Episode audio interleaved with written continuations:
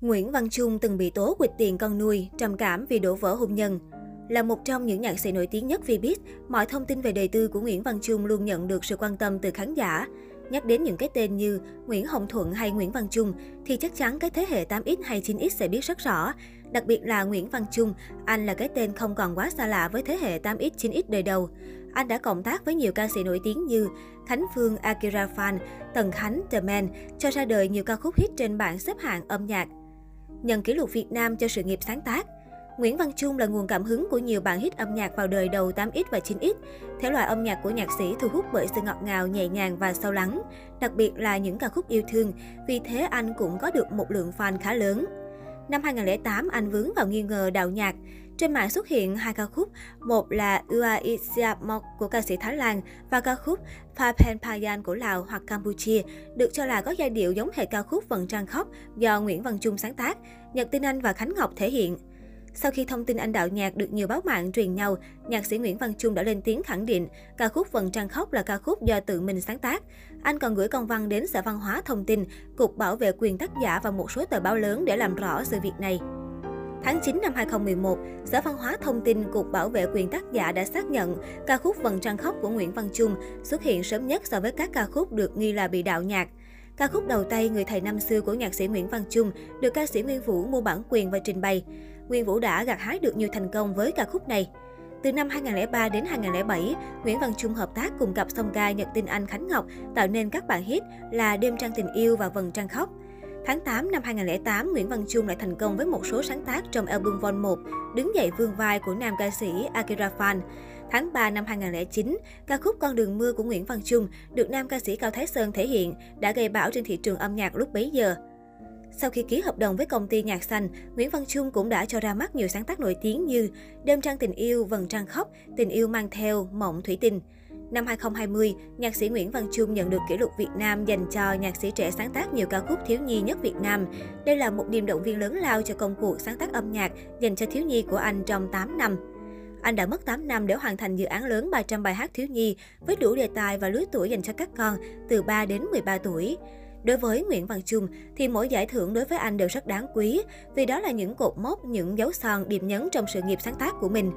Khi biết mình có tên trong những người nhận giải thưởng cao quý này, thì lập tức nhạc sĩ Nguyễn Văn Trung đã có một lời hứa là cho phép các trường và các giáo viên âm nhạc được sử dụng miễn phí tất cả các bài hát thiếu nhi của mình để giảng dạy hoặc biểu diễn trong các chương trình ca nhạc hay các cuộc thi tại trường.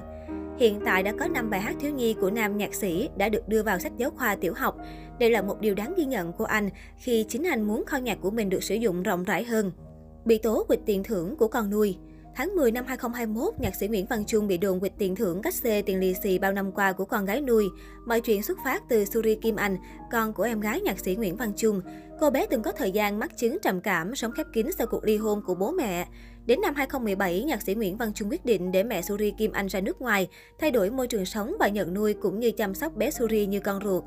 Cụ thể, anh bị một nhóm anti-fan bóc mẽ việc anh đã quyệt tiền của con gái nuôi trong suốt nhiều năm, với tổng giá trị lên đến 70 triệu đồng. Tài khoản tố giác còn kêu gọi cư dân mạng cùng hiệp lực đòi lại công bằng cho bé Suri. Đáp lại những đồn đoán, nhạc sĩ Nguyễn Văn Trung đã đăng tải trên trang cá nhân ý kiến phản hồi của mình. Anh cho rằng chuyện cá nhân gia đình anh thì xin đừng xía vào, đồng thời anh cũng thẳng thắn chia sẻ quan điểm của mình về cách nuôi dạy bé Suri nhiều năm qua. Nam nhạc sĩ cho biết, mình luôn dạy con, muốn gì con phải nói ra chứ đừng im im như vậy, người ta sẽ lợi dụng điều đó để suy diễn đặt điều sai lệch về con hoặc gia đình con.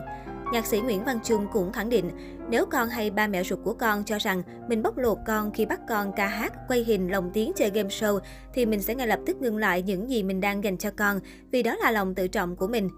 Về vấn đề lùm xùm tiền bạc, anh cho biết sẽ nói chuyện riêng với gia đình con nuôi khi bé chưa đủ tuổi và thẳng thắn nói chuyện với bé khi bé đã đủ tuổi. Anh muốn con nuôi mạnh dạn quyết định cuộc sống của bản thân mình. Theo anh, khi nhận nuôi một đứa trẻ, mỗi người cần có tình thương, sự chăm lo định hướng dành cho bé. Nếu có muốn đòi quyền lợi thì đích thân bé là người lên tiếng đòi quyền lợi. Nếu bé chưa đủ tuổi thì những người có liên quan hoặc bố mẹ ruột sẽ lên tiếng thay cho bé. Người ngoài cuộc xin đừng phán xét hay lên tiếng hộ. Anh cũng cho biết, khi gặp những ồn ào đồn đoán không hay về bản thân, người trong cuộc cần phải lên tiếng ngay lập tức. Việc lên tiếng này không chỉ để làm rõ minh oan cho bản thân, mà còn để tránh việc bị phán xét, bị người ngoài đồn thổi, đơm đặt, đẩy câu chuyện đi quá xa. Nhạc sĩ Nguyễn Văn Trung cũng bày tỏ nỗi bức xúc khi nhiều cư dân mạng đang tự cho mình quyền phán xét đánh giá người khác khi không ở trong cuộc. Anh cũng mong bất cứ nghệ sĩ nào khi gặp những đồn đoán không hay cần phải lên tiếng ngay lập tức để lấy lại lòng tự trọng cho bản thân. Hôn nhân 8 năm tan vỡ Nguyễn Văn Trung và Kim Thanh kết hôn năm 2012. Trước khi kết hôn, họ có 2 năm quen biết. Kim Thanh sinh năm 1988, không hoạt động nghệ thuật mà làm giáo viên dạy tiếng Hàn. Chuyện tình của họ đã không ít người ngưỡng mộ, bởi để đến được với nhau, cặp đôi đã trải qua khoảng thời gian thử thách với nhiều sóng gió. Ban đầu, bố mẹ vợ anh không đồng ý mối quan hệ này do không muốn con gái mình yêu và gắn bó cuộc đời với một người nghệ sĩ. Sức ép từ gia đình quá lớn, Kim Thanh đã đi du học và anh thì vùi mình vào công việc để quên đi nỗi buồn này. Tuy nhiên, sau một thời gian, cuối cùng chính tình cảm chân thành và mối nhân duyên đã đưa đẩy cả hai tiếp tục gắn bó với nhau. Nguyễn Văn Trung đã thuyết phục được gia đình Kim Thanh đồng ý để họ về chung một nhà. Tuy nhiên, hôn nhân của Nguyễn Văn Trung lại không được trọn vẹn. Tháng 8 năm 2020, anh ly hôn với vợ sau 8 năm chung sống, khiến nhiều khán giả quan tâm tiếc nuối. Nhạc sĩ Nguyễn Văn Trung từng chia sẻ trong một cuộc phỏng vấn rằng bản thân suy nghĩ nhiều, trầm cảm lo lắng hậu đổ vỡ. Là người sống nội tâm đa cảm và yêu thương bố mẹ hết mực. Khoảng 3 tháng sau khi chia tay vợ, dần ổn định được tâm lý, nhạc sĩ Nguyễn Văn Trung mới tâm sự về cuộc hôn nhân với bậc sinh thành. Tuy bố mẹ có buồn, song đều tôn trọng quyết định của nhạc sĩ Nguyễn Văn Trung, coi việc ly hôn của con như là hết duyên nợ.